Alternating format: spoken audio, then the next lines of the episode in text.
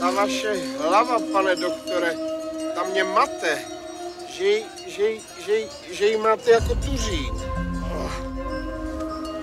Alergie normální. Nesnáším seda, no. Neměl bych vám skočit pro doktora? Opravdový. To je smutný.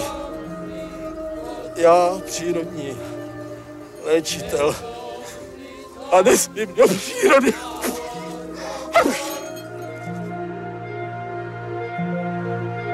Léčení nejrůznějších onemocnění pomocí alternativních metod, včetně lidového léčitelství, můžeme označit za silný trend, který se našel značnou skupinu příznivců.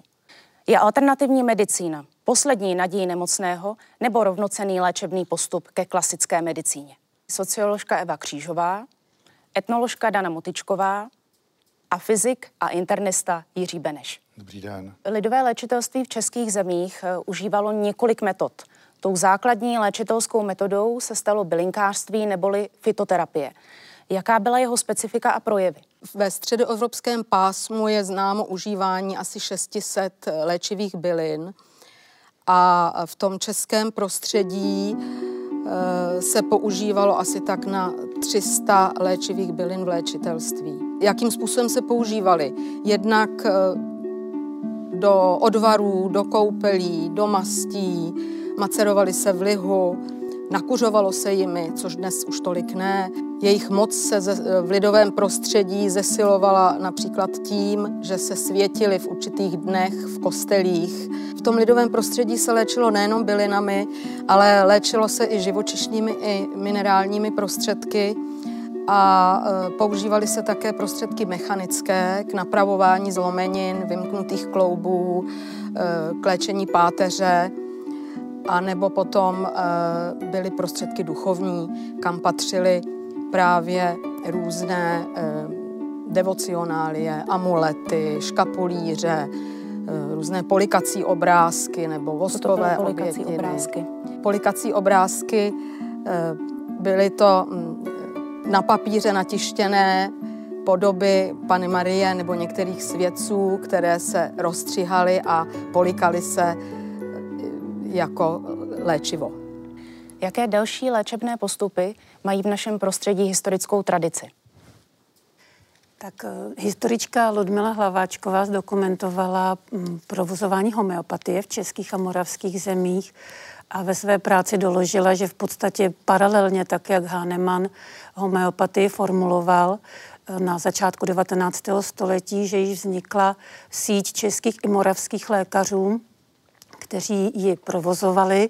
Na chvilku byla na začátku 30. let 19. století zakázána, ale pak brzy zase povolena, protože byla právě epidemie cholery a bylo asi zapotřebí každé pomoci a ta homeopatie zrovna se ukázala jako jistý zdroj um, účinné pomoci.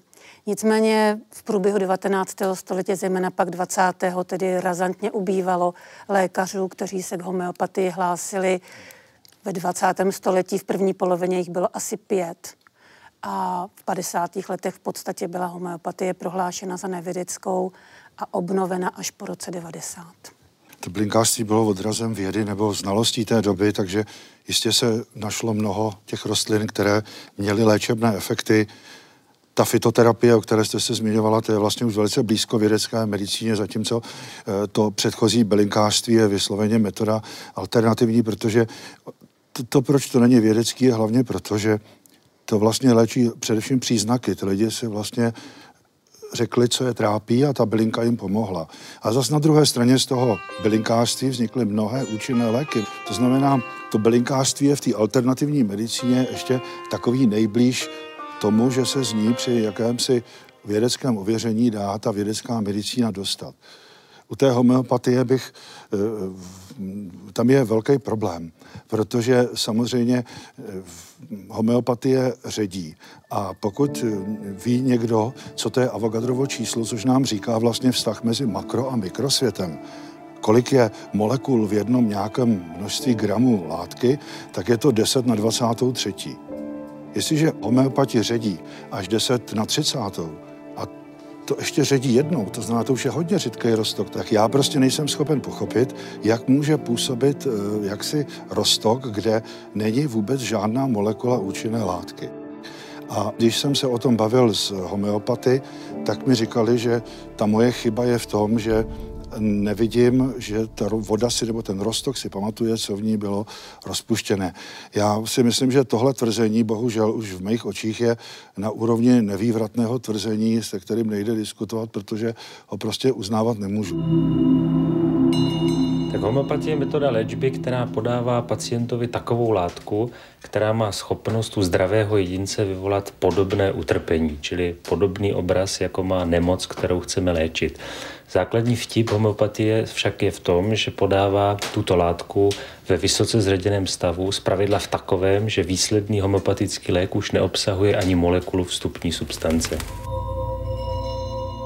Protože hm, homeopatii eh, shledávám jako takový svůj možný způsob další realizace, tak samozřejmě uplatňuji homeopatii eh, ve své rodině.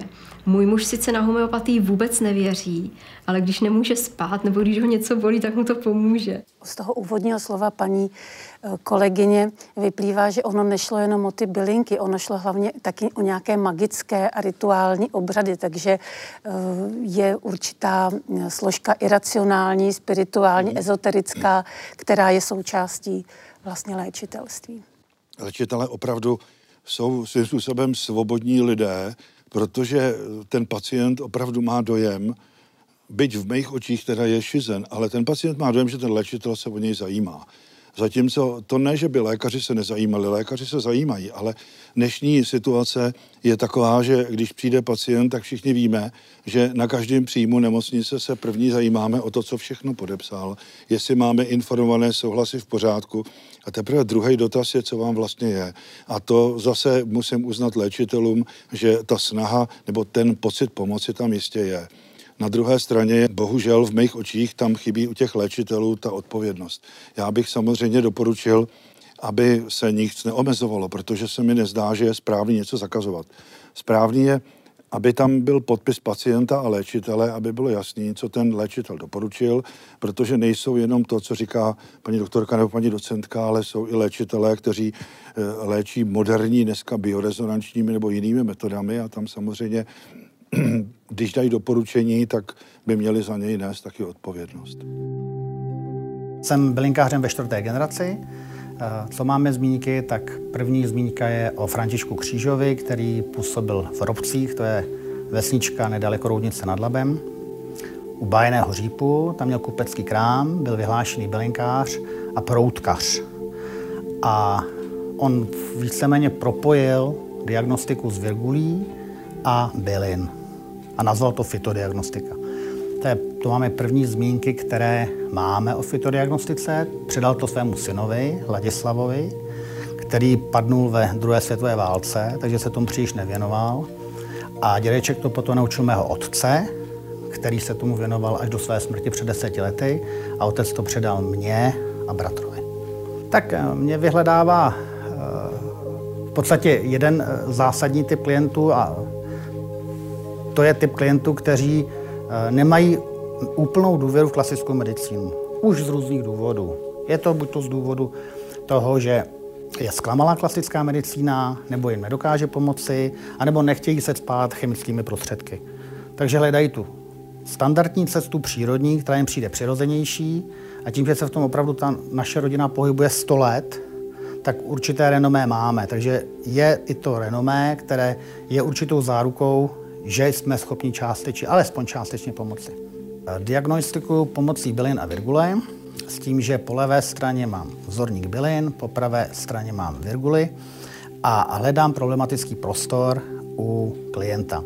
Když zjistím problematické místo u klienta, například v oblasti hrudního koše, tak ovšem netuším, oč se jedná, jestli je to kardiovaskulární problém, pokud jsou to ženy, jestli je to onemocnění prsou, jestli je to bronchiální problém, jestli je to neurologický problém páteře. A k tomu mi slouží vzorník bylin.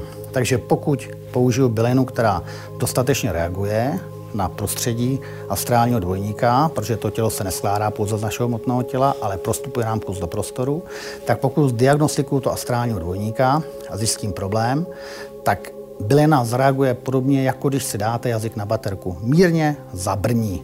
Ano, takže ta pravá ruka mi mírně zabrní a pokud mi mírně zabrní, odkládám ji stranou. Během toho vyšetření, které probíhá zhruba 15 minut, 20 minut, vyčlením určité množství bylin a určité skupiny bylin a tyto byliny potom použijeme na léčbu. A vždy se snažím o tu komplexnost. Pokud člověk nezmění ten přístup, který má a ta nemoc přichází, tak vám nepomůže nikdo. Ano, nepomůžu vám já, nepomůže vám ani pan doktor, ani pan slovutný profesor. Já proto nemám ani příšát slovo léčitel, ano, protože léčitel to není příliš uh, důvěryhodné oslovení, takže já, jsem, já si říkám, že jsem bylinkář. Taková léčba pijavicemi byla užívána již ve středověku, ale je aplikována i do dnešních dnů. Jaké jsou její účinky? Co se týče pijavic a dalších těch alternativních metod, tam je především ta naprostá nereprodukovatelnost těch výsledků, to, že jsou založený často na úplně milných předpokladech a vlastně není možné ty pokusy nebo ty efekty ověřit, chybí tam statistika, chybí tam všechno, co exaktní medicína má, ale samozřejmě jsme v pořadu historie, z toho hlediska historického, tam jistě Prostě je třeba vnímat, že v té době nic nebylo. Kdyby jsme byli v technice, tak si budeme povídat o vynálezu parního stroje jako převratu. Že jo? Prostě v té době to bylo asi jediné, co ty lidé měli. A dneska samozřejmě ta alternativní medicína ožívá především tím, že je mnoho nemocí, kde ten, ty lékaři se dostávají do slepých uliček a tam samozřejmě ti lidé hledají, jestli je další možnost a ta možnost, ta alternativní medicína jim to dávat může. Ty pijavice se používaly samozřejmě, byla to tradiční metoda, vycházelo to i právě spouštění krve. Spouštění krve byla oficiální metoda středověké no, medicíny, která se nějakým způsobem vyvíjela. Byla až do 19. století v medicíně, to není zas tak nic starého. Eh, a ať to byly tedy pijavice, nebo baňky, kdy se nařízla e, žíla a baňkou se odebírala krev, aby se ozdravil organismus, aby e, mělo to své opodstatnění. Já to tak cítím taky, akorát bych řekl, že ta medicína dostala ohromný rytmus toho, jako ty změny, které pocituju i já a bohužel už jsem věku vyššího, takže vidím, co se za těch pár let, co dělám kliniku, stalo, tak to, je, to jsou tak ohromné změny, že e, opravdu to, co se dělo v minulém století, je, je, je jako hlemejšť a teď jdeme moc rychlým autem. To, ta technika jde dopředu od molekulární biologie až po tu techniku, co dneska zobrazíme a vidíme. Klasická medicína má několik milníků v podstatě v tom uzákonění a jeden z nich je tedy z doby osvícenství z poloviny 18. století, eh, což byl generální zdravotní zákon, generální zdravotní zákony, kde byly schrnuty poprvé povinnosti lékařů a jak se mají chovat například v době epidemií.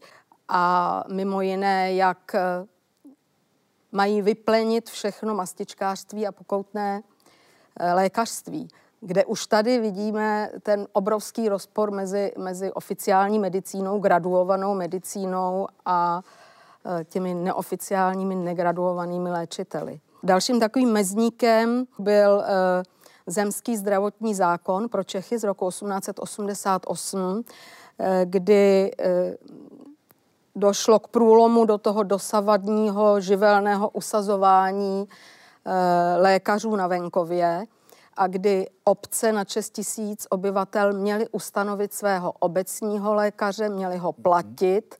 Měl tam už e, zase tu povinnost preventivního léčení, e, hygieny, čistoty vody hlídat, ale měl tam i tu povinnost zase boje proti šarlatánství ta alternativní medicína eh, má prostě tajemné síly, má tam prostě věci, které jsou spíš duchovního rázu, nehmatatelný, ne, nelze hodnotit, nejde dělat statistiku, není reprodukovatelnost.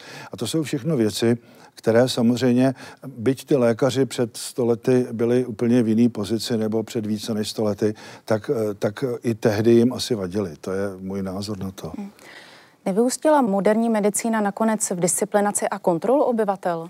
Když hovoříme o medicíně, tak eh, se zaměřujeme na tu její prospěšnost a na to, na tu užitečnost, na to, jak přispívá k prodlužování lidských životů, k odstraňování bolesti, což nepochybně tak je. Ale příliš se nebavíme o tom, že opravdu moderní medicína je novou a velmi účinnou formou sociální kontroly ve společenských oborech, které o tom nemáme žádné pochybnosti. Ale ještě bych ráda dodala, že ona ta kontrola je taková zvláštní, taková maskovaná. Ona totiž nevypadá jako kontrola, ona vlastně medicína vypadá, že něco nabízí, že nabízí pomoc, prospěch a vůbec se netváří jako kontrola a není ani námi, populací, jako kontrola uvědomována. Pracujeme na stejném základě, eh, na jakém pracovali eh, moji předkové, jak můj otec, tak můj dědeček, tak můj pradědeček. Akorát jsme eh, zvýšili to množství bylin, které používáme. Samozřejmě díky technice, která dneska je, tak ty vědomosti jsou přece větší, lepší. Nehledě na to, že v minulosti přece jenom za dob bolševismu ta doba nekvetla příliš léčitelům a bylinkářům. Můj otec měl velké problémy, protože zaprvé se jednalo o nedovolené podnikání, takže to byla činnost ilegální. Za druhé eh, z toho plynul jakýsi nezdaněný příjem, což je pochopitelné. A za třetí, přece jenom zabývali jsme se oborem, kterému v tehdejším době pšenka skutečně příliš nekvetla. Takže byli u nás mnohokrát eh, tajní estébáci v noci ve 4 hodiny a tatínko odváželi v pyžamu. Takže můj tatínek eh, měl velké problémy. Potom se k němu dostal eh, ministr Žák. Ministr Žák byl ministr financí České republiky a měl zásadní kardiologický problém a ač proběhla katestrizace, ač se to srdce léčilo, tak stále nebylo v pořádku. A protože byla zvětšená levá komora a tatínek ho z toho vyléčil. A tím, že ho z toho vyléčil, tak on potom nad ním držel ochranou ruku. Takže potom v polovině těch 80. let ta šikana ustala. Ale do té doby ta šikana byla poměrně značná. Tatínek pracoval do půl čtvrté a od čtyřech hodin do osmi měl tu praxi. Já nepamatuju jinak domácnost, než že někdo sedí trvale v přecíni.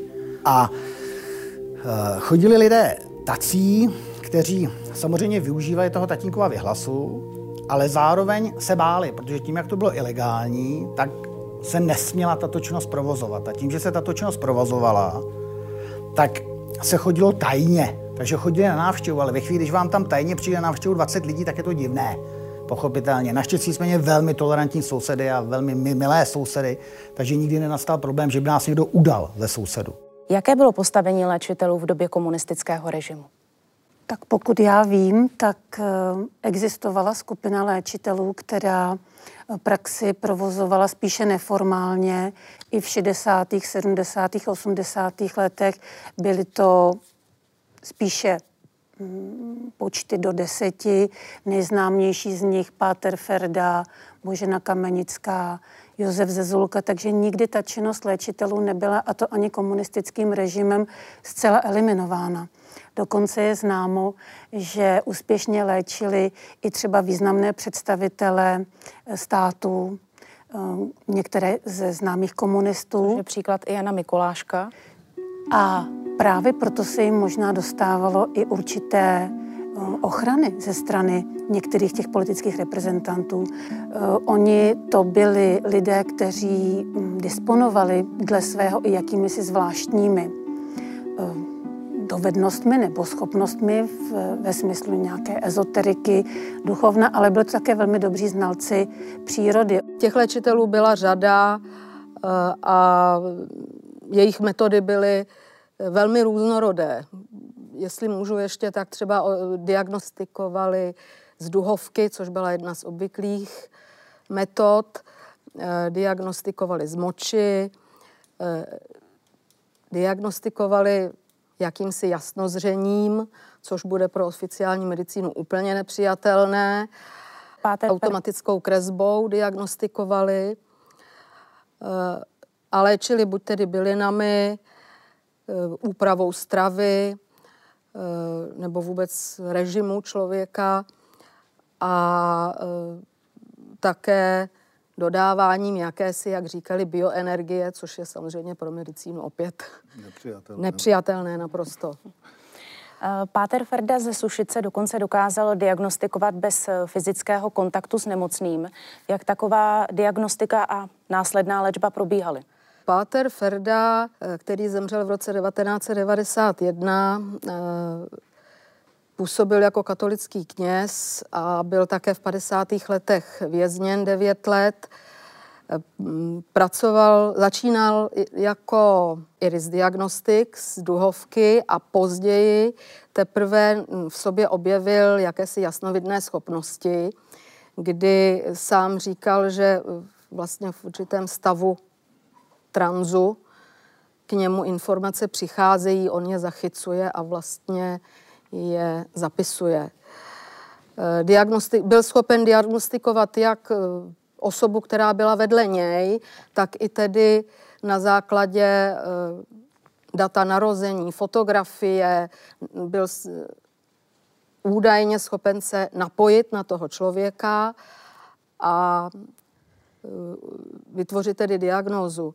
Ale ta metoda vychází v podstatě eh, z léčitelství eh, starých dob, protože to byla, to je ta participace, kdy část zastupuje celek, kdy přes část, ta část přijímá určité vlastnosti toho celku a on je schopen se na ní napojit.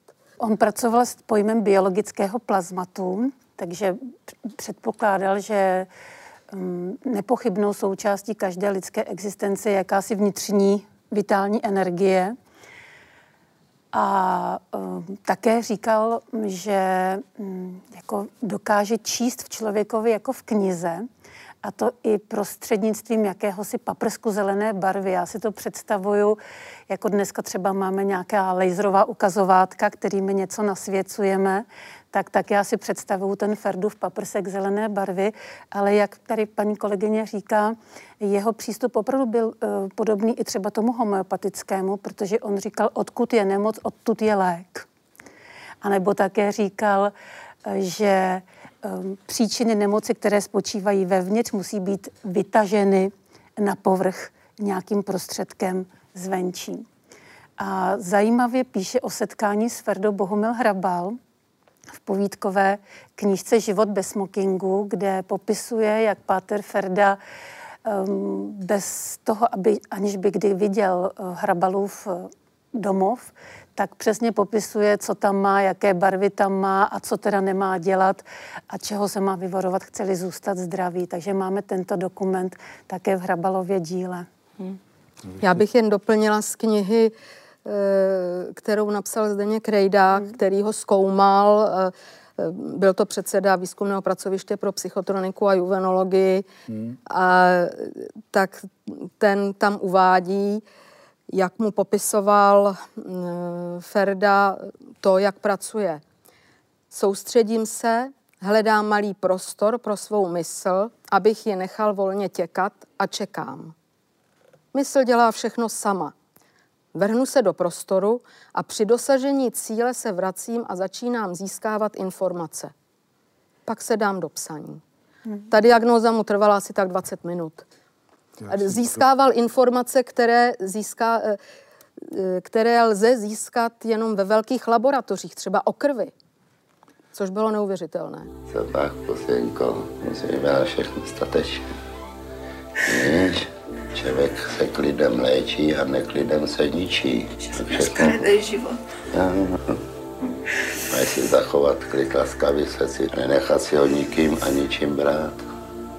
Pak budeš pánem sama nad sebou. Nevědecká teorie je charakterizovaná tím, že se nedá vyvrátit. To, co jste říkali, je nevývratné tvrzení, je to víra, kterou prostě eh, samozřejmě můžete vy vnímat pozitivně, já negativně. Vy jste tady říkala o tom Rejdákovi, to eh, souvisí s Kahudovou laboratoří, jestli to chápu dobře, eh, mentiony a psychotronika, který ne. Oni se rozešli. Každý Rozešli. pracoval, to byly dvě pracoviště. V roce 79 eh, vznikla psychoenergetická laboratoř. Eh, Tam byly dvě výrazné osobnosti. Jedna byl profesor Kahuda, Ano. František Kahuda, a druhá osobnost doktor Zdeněk Rejdák, byl to doktor filozofie tedy, ne lékař, a ten se odštěpil a vytvořil pracoviště, samostatné výzkumné pracoviště pro psychotroniku a juvenologii.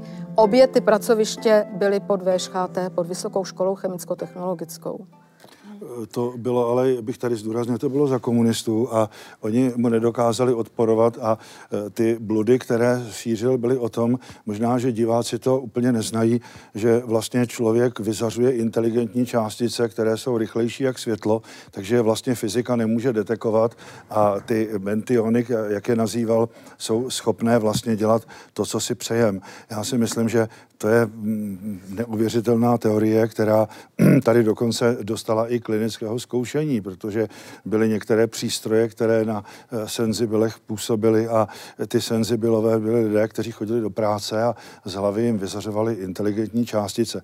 Já si myslím, že mm, kdyby to jenom byla, byla pravda, kdyby to jenom trošinku fungovalo, tak eh, určitě se tomu někdo věnuje dále. Dneska to je všechno eh, jaksi zapomenuto, teda aspoň v mých očích.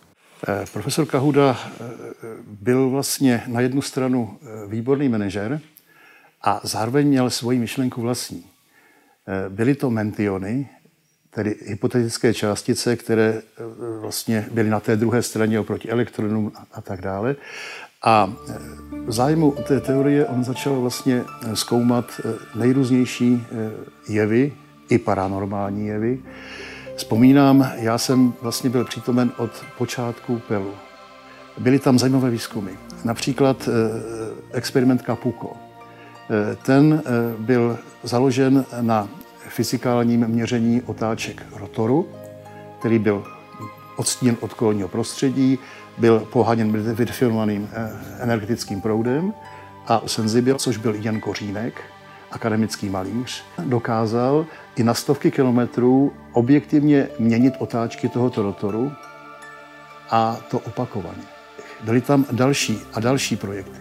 Profesor Kahuda eh, byl kdysi ministrem eh, školství a domnívám se, že do určité míry to byly i kontakty, které eh, z této práci v politice měl. Potkal jsem ze Zlůku a to změnilo můj život. Já jsem byl původně technik, spíše skeptik, racionalista. A najednou vám někdo řekne, že je to tak a tak a jestli chci tedy se do této oblasti ponořit, no tak jsem řekl, že ano.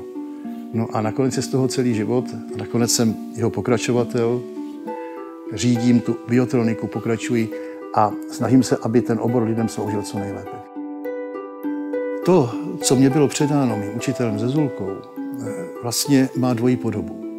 První je filozofie a to je základ. Čili my pracujeme jako filozofové v podstatě jako kněží, je to duchovní oblast a díky eh, této práci se otvírá teprve v druhé řadě ta možnost lidem pomáhat. Člověk jako já eh, má schopnost, co by se dalo nazvat jako dvojitý průtok sil. Z Indie, z Číny, od jinut z východu známe popis čakra, čakramu, tedy silové páteře člověka. Lidé jako já mají tyto silové systémy dva. Jeden pro naší tělo a druhý pro tento výkon. Takže když se zapojíme, kdykoliv, nemusíme cvičit a tak dále, ale musíme jít tou filozofií, eh, tak se stane eh, to, co se stane. Pane profesore, a má význam brát člověku naději nebo možnost volby? Ne, nemá. Já si myslím, že to je krásná otázka. Určitě, dokonce si myslím, že i psychotronika, všechno. Já si myslím, že jediné, co by bylo rozumné, a měl by to, protože léčitelé si často stěžují, že je nikdo neorganizuje. To nejde, protože je to strašně mnohotvárná struktura lidí, kteří jsou naprosto, to, to je tak rozdílný, že to se nedá dát do jednoho pytle.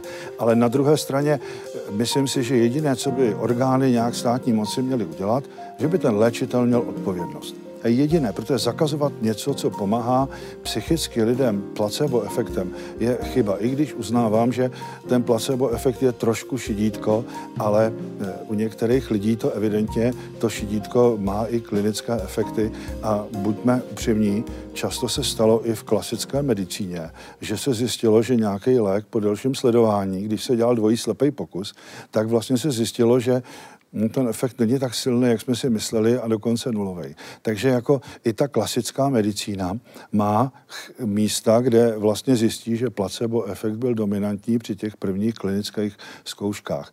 Léčitelství bylo v roce 1996 krátkodobě zařazeno mezi živnosti volné.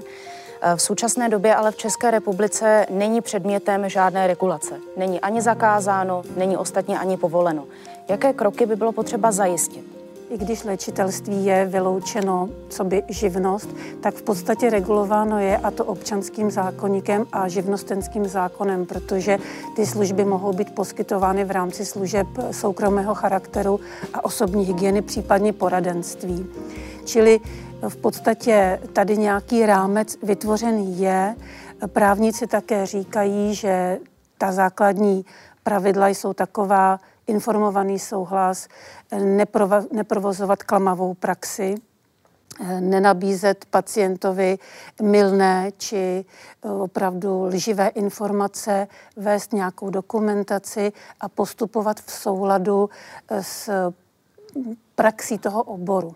To je samozřejmě trošku problém, protože léčitele postupují často velmi jako mm, individuálně, velmi osobní, mají své osobní terapeutické postupy a nejsou tady vypracované nějaké standardy. Nicméně právníci říkají, že uh, ta smlouva o péči o zdraví může vzniknout i se soukromým subjektem, i teda s někým, kdo není lékař, a že existují možnosti, jak v případě sporu, mezi tím klientem a tím poskytovatelem, jak posoudit, zda teda došlo eh, k porušení té smlouvy nebo ne. Eh, když eh, někomu léčitel doporučí, aby vynechal nějakou klasickou léčbu a on se obrátí na toho léčitele, tak by ten léčitel si měl převzít tu odpovědnost, protože já mám i řadu nemocných, kteří se jaksi obrátili na čínskou medicínu nebo na něco podobného a pak vlastně ten jejich problém progredoval, že jo? a tím se to vlastně zhoršilo. No, nutno dodat, že my máme právo i se neléčit a nemůžeme zase z, z lidí dělat vlastně osoby zcela nekompetentní. Prostě uh, ten člověk má právo se rozhodnout na základě informací komplexních o tom, ano. jestli nějakou léčbu chce nebo nechce. A myslím si, že dělat zase z lidí takové žáčky, školáčky, kteří prostě poslouchají slepě léčitele, uh, je také trošku jednostrané je to rozhodnutí samozřejmě toho pacienta, ale já si myslím, že ten pacient by neudělal to rozhodnutí, eh, když mu klinik řekne, že není pomoci a léčitel mu řekne, že mu pomůže, tak samozřejmě on se obrátí na toho léčitele. Tam jde přesně o to slovo informace a pokud by ten léčitel eh, to měl zapsaný, tak si dá trošku víc pozor na to, aby nesliboval věci, které se slibovat nemají. No já jsem se s léčitelem eh, setkal v době, kdy se ještě o tom u nás tolik nehovořilo nebo ani nepsalo, to bylo zhruba tak v roce 68 až 69, protože v té době eh, jsem měl velké bolesti žaludku a procházel jsem mnoha vyšetřeníma a ta vyšetření byla složitá, komplikovaná, včetně gastroskopie. Zkrátka jsem měl žaludeční vředy a hrozné potíže, dokonce jsem přerušil práci v divadle. No a po mnoha rozhodnutí, jestli zda budu operován, operovat, neoperovat, ty rozhodnutí lékařské byly různorodý tak jsem se setkal s léčitelem panem Zezulkou. No a on si mě postavil před sebe, že dělal jakoby, jak bych to řekl, rukama ani se mě nedotýkal, takhle šel kolem hlavy a semhle do půlky a zase se vrátil zpátky. A on říká, až ucítíte teplo, tak mě říkejte, ten pan Zezulka. Ani jenom ze zadu a ze přiledu, a tak asi ve vzdálenosti 5-6 cm, možná 10, nejsem schopen to říct přesně, mě dotýkal, až najednou se soustředil na jedno místo, tady, kde je ta hrudní kost, říká, je to tady. A on mě říkal, já jsem toho názoru, že to na operaci není. Nicméně já jsem na tu operaci potom stejně za rok šel v 69. To zkrátím, jenom prostě ta operace byla provedena a když bylo po operaci, tak pan profesor Placák eh, mé ženě oznámil, že tam to rozříztržil, že se podíval i na žlučník, protože ty snímky byly různorodý a zkrátka říkal, vypadáte jako povředový stav. Čili jestli tam ten žaludeční vřet byl, tak pan Zezulka po mnoha návštěvách můj soukromý dojem ho vyléčil. Pan Zezulka je pan eh, František Vade, já se s ním setkal osobně a dalo mi to strašnou práci, než jsem, já jsem o nich chtěl udělat film, než jsem je přesvědčil k tomu, vlastně Páter Ferda mě za úkol, že musím prostudovat jeho filozofii, abych jako rozuměl psat takovou knížečku o tom. To jsem nastudoval, pan Zezulka, ten byl se strašně skromný, že jo, nechtěl taky. A nakonec nějak se přesvědčil, že teda souhlasili s tím. Ale já jsem v té době byl začínající jakoby filmař, chtěl jsem udělat krátký film a e, i jsem na to, byl to přislíbeno, že budu moct, ale pak nějaký starší kolega z těch kapacit, co jsem měl, natočil nějaký film o autoveteránech, takže z toho se šlo tímto způsobem, no, ale je to tak, že oni moc nestojí, protože oni sami jako vlastně neví, co dřív, že jo, ten zájem o ně je veliký a o tu popularitu moc zas tak moc nestojí. No. Z té stra- z vědecké strany myslím, že na místě je určitá taková skromnost, protože my pořád nemáme ty odpovědi na základní otázky, jak vznikl život, jak je strukturovaný. A všechno to ostatní vlastně, čím se tady jako zabýváme, je podnožina toho základního problému, na který my nemáme odpověď. Takže to jsou všechno víceméně takové jakoby dohady, představy a víceméně i víra, že něco je možné, něco není možné a vlastně je to jenom to naše přesvědčení, náš pohled, který nás třeba brání přijmout něco nového. Třeba ta homeopatie, která pracuje s těmi velkými zředěními, tak tam vlastně už opravdu zůstává jenom nějaká informace o té látce, která v tom organismu působí.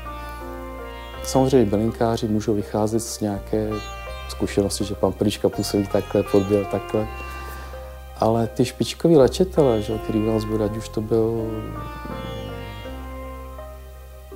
ten pan Zezulka, nebo ať už to byl Páter František Ferda, Jindřich Paseka a další, tak vlastně, nebo teď z těch nových třeba Láďa Kříž, tak pracují na tom, že tam dochází k nějakému napojení, že to není už nějaká exaktní znalost těch bylin, ale je to napojení se na něco, na nějaké, řekněme, nějaké informační pole nebo nějaký vesmírný internet a z toho přímo odečítají ty informace. Není příčinou odmítání alternativní medicíny právě i narůstající pasivita společnosti? Přece jenom alternativní medicína vyžaduje určitou aktivizaci člověka i organismu. Je to určitý komplex, eh, určitá i do jisté míry třeba se zátěž na toho dotyčného. Moderní medicína opravdu nabízí rychlá a efektivní řešení. Některé ty postupy jsou skutečně až jako zázračné, jak rychle navozují úlevu a úzdravu a my prostě potřebujeme fungovat v té výkonové společnosti. E, alternativní medicína často pracuje v dlouhodobém horizontu, neslibuje okamžité výsledky, ehm, dokonce Homeopatie hovoří o homeopatickém zhoršení, které je přirozenou součástí terapeutického procesu. Takže se pracuje v delším uh, časovém horizontu. Já pouze popisuju to, co oni o sobě hmm. tvrdí. Pracuje se v delším časovém horizontu, výsledky nejsou patrné hned a ta účast pacienta je také v tom, že si tu léčbu platí takže musí být aktivní už v tom, že si ji platí. U čínské medicíny skutečně se od toho nemocného vyžaduje často velmi razantní úprava životosprávy, eh, pravidelné cvičení, duchovní i tělesné. Často si ti klienti vaří velmi složité bylinné nápoje, jejichž příprava je opravdu namáhavá a ne každý nemocný je na toto připraven. No tohle já musím zareagovat, jestli dovolíte, protože Zaprvé bych řekl, že určitě nejsou špičky eh, v medicíny tak, jakoby řekl, uvozovkách zabedněný, aby když by objektivně se prokázalo něco, čemu se nerozumí, tak aby to neuznali. Ale jak dostanu se k čínské medicíně, paní docentka měla pravdu. Čínská medicína není to, co si tady představujeme pod tím Hradcem Královým a ty jehličky akupunktury. Čínská medicína má strašně to je minimálně šest pojmů, které jsou strašně rozumný a strašně špatný zároveň, protože rozumný jsou v tom, že ta psychoterapie, to je posilování ducha, ty cvičení, to má strašně velký význam, to prostě je určitě pro ty lidi pozitivní. Baňkování v čínské medicíně, to nemůže nikomu uškodit, ale ty rostliny, o kterých se tady zmínila, tam jsou objektivní publikace. Ty rostliny totiž jsou nedefinované. To se nedá vůbec chromatograficky jakoliv zjistit, co do toho vlastně kdo dal. Navíc bohužel jsou tam i toxické příměsi a byly bohužel prokázané, že pod některých těch rostlinkách jsou vyšší výskyty urogenitálního traktu, teda nádory urogenitálního traktu. Co si myslím, že je velmi sporný, je oblast akupunktury, to je další část čínské medicíny. A samozřejmě filozofie čínské medicíny, která má jakousi e, neznámou energii, která prostě se přelévá mezi pěti základními kameny a zvláštní hodiny a vlastně diagnostiku. Není čín... ten problém právě v tom, že ta tradiční čínská medicína je ve své podstatě původně filozofický způsob, nebo je to, je to filozofický systém? Ono je to nejenom to, já si myslím, že Číňané vlastně byli v tom ve, ve vší úctě co dneska dokáží mnohé dobré, tak ty medicíně měli první pitu v roce 1911. To znamená, ona ta čínská medicína opravdu se mohla spolehnout jen na to, že diagnostiku dělají pouze z jazyka a z pulzu. To, to není moc, že jo? Oni tu anamnézu udělají... A ukazováním prostřednictvím panenky. Tak. Hmm. A to, to si myslím, že je málo. A samozřejmě eh, jistě má složky, které, tak jak říkala paní docentka, jsou rozumné. Ale bohužel ta vědecká medicína přišla i na to, kde, kde je to špatně. O čem vůbec nevím, co říct, je akupunktura. U té akupunktury tam samozřejmě ta představa nebo akupresur nebo elektroakupunktury, to už je v celku jedno, co stimulujeme. Tam samozřejmě se dvojí pokus udělat nedá a ověřit ani vyvrátit se akupunkturu zatím nepodařilo. Byl realizován poměrně rozsáhlý výzkum v Německu, JERAC, German Acupuncture, a ten byl skutečně dělaný podle všech pravidel vědy. Hmm. A ty výsledky nebyly úplně přesvědčivé pro akupunkturu, ale co je zajímavé, že přestože ty výsledky nebyly úplně přesvědčivé, tak přesto byla akupunktura eh, některé, v některých indikacích e, začleněna do hrazeného zdravotního pojištění, zejména u bolestí kloubů, kolen a u takových těch bolestí pohybového aparátu. Bych souhlasil. Eh, patřím ke generaci těch, kteří pracovali aktivně již tedy před tím listopadem. Bylo nás, řekněme, 15, 20. Bylo to velmi úzké, bylo to velmi ve styku se státní bezpečností a tak dále a tak dále. Eh, mnoho se dělat nedalo, přesto například ze Zulka byl zaznamenán světovým výzkumem. Eh, vyšla o něm kniha, tedy nejenom o něm, byla to kniha eh, Psychoenergetics Systems, která vyšla v nakladatelství Gordon Beach v Paříži, v New Yorku a v Londýně. Pak přišla revoluce. Najednou jsme všichni cítili možnost se nadechnout. Byla to svoboda. Čili první léta eh, tu byl velký boom v oblasti léčitelství, ale samozřejmě přicházely i ty zkušenosti, které byly opačné. A eh, já nevím, třeba někdo zneužíval mého jména, že já už tedy nebudu pracovat a že pracuje místo mě a takové věci. Paní doktorko, vy jste v 90. letech prováděla výzkum mezi léčiteli.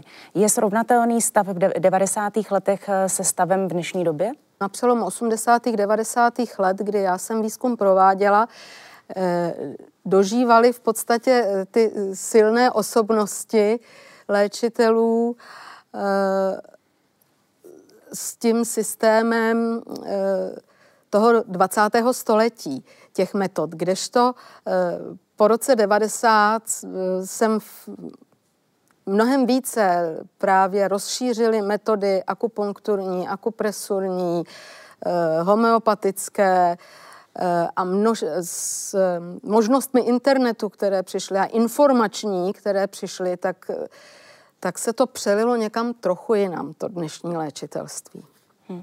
Proč klasická medicína natolik nezdůrazňuje nebo občas i opomíjí prevenci?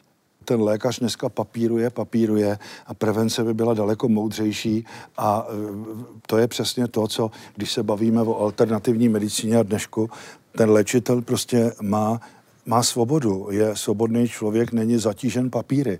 Když to e, lékaři prostě musí pro všechny kontrolní složky, které nad nimi jsou, vykazovat tolik, že když pak člověk vidí, jak sestry píšou, jak se věnují pacientovi, tak kolikrát už nemají čas ani toho pacienta vidět na chodbě, jak píšou, jak se mu věnují. Když hm, vidím předpisy Evropské komise, tak, tak vidím, že vlastně je to, je to nemoc celé Evropy. Že jo? Tak určitě žijeme v civilizaci, která je postavena na racionálním principu. Žijeme prostě v éře, kdy věda je skutečně jakýmsi privilegovaným zdrojem pravdy.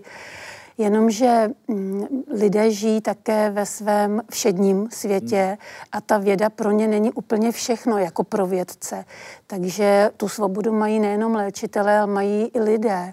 A já musím dodat za společenské obory, že zkrátka ne každému vyhovuje v tak intimních a osobních věcech, jako je péče o zdraví, jako je tělesnost, protože bez svého těla nežijeme, to je zdroj naší existence.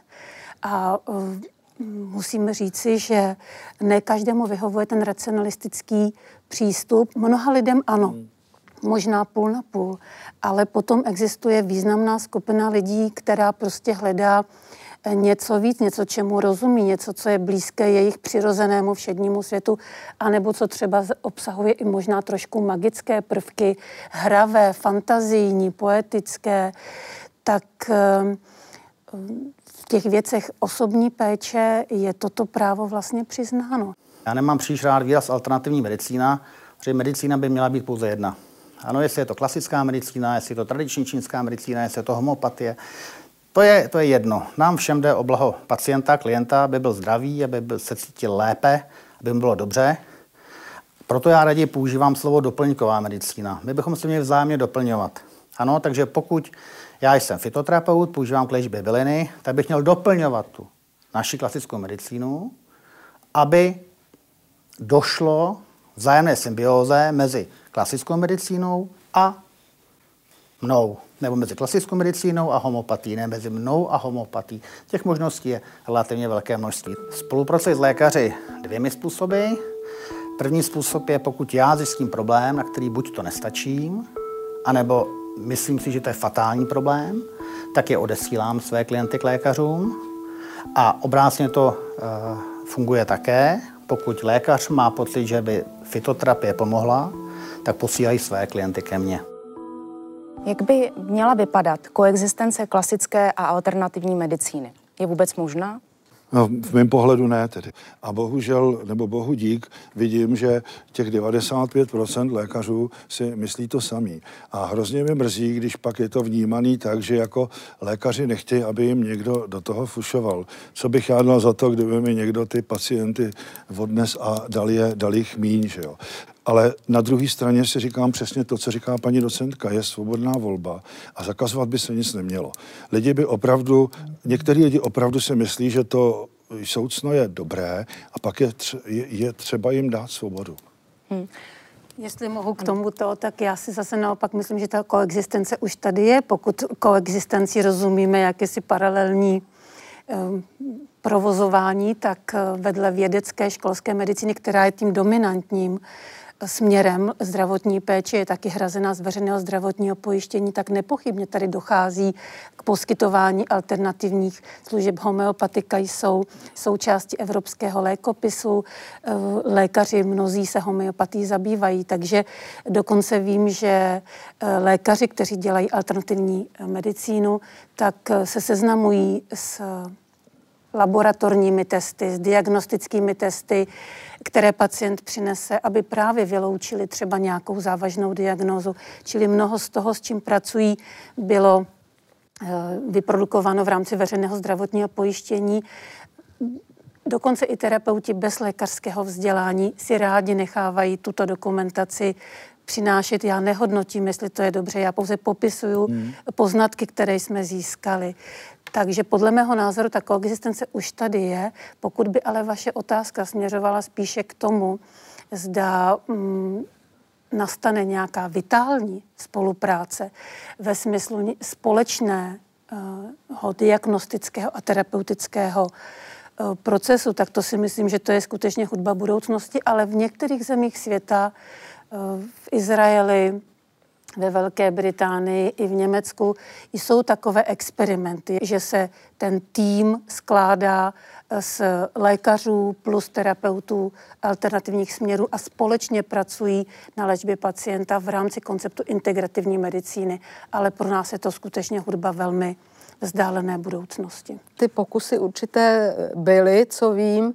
určité pokusy spolupráce léčitele, který pracoval pro nemocnici, dělal diagnózu a, oni, a lékaři jo, jo, se jo od ní odrazili, podívali se, jestli tam opravdu něco takového je, počítali s tím nějakým způsobem nebo nepočítali, potvrdili nebo nepotvrdili, ale ty pokusy spolupráce byly. Eh, jinak, eh, pokud vím k tomu zahraničí, vím, že třeba ve Švýcarsku eh, dokonce proběhlo referendum ohledně toho, zda mají být Hmm. hrazeny ze zdravotního pojištění určité alternativní metody léčení. A v referendu vyšlo, že ano. A tam se hradí část těchto metod, a, ale je to pojištěno tím, že samozřejmě mají na to lékaře, lékaře tradiční medicíny. On vystuduje určité, má na to vzdělání a učí se i z oboru západní medicíny. A zase lékaři u nich na západní medicíně se učí z oboru té tradiční. A potom je tam možná spolupráce. Dokud to nedostaneme zřejmě do, nějakého, do nějaké formy školství, ale i do nějaké formy hrazení ze zdravotního pojištění pro ty pacienty, tak ta spolupráce bude asi náročná. Děkuji hostům za jejich pohledy na alternativní medicínu. Vám divákům děkuji za pozornost a těším se u dalšího vydání pořadu Historie CS.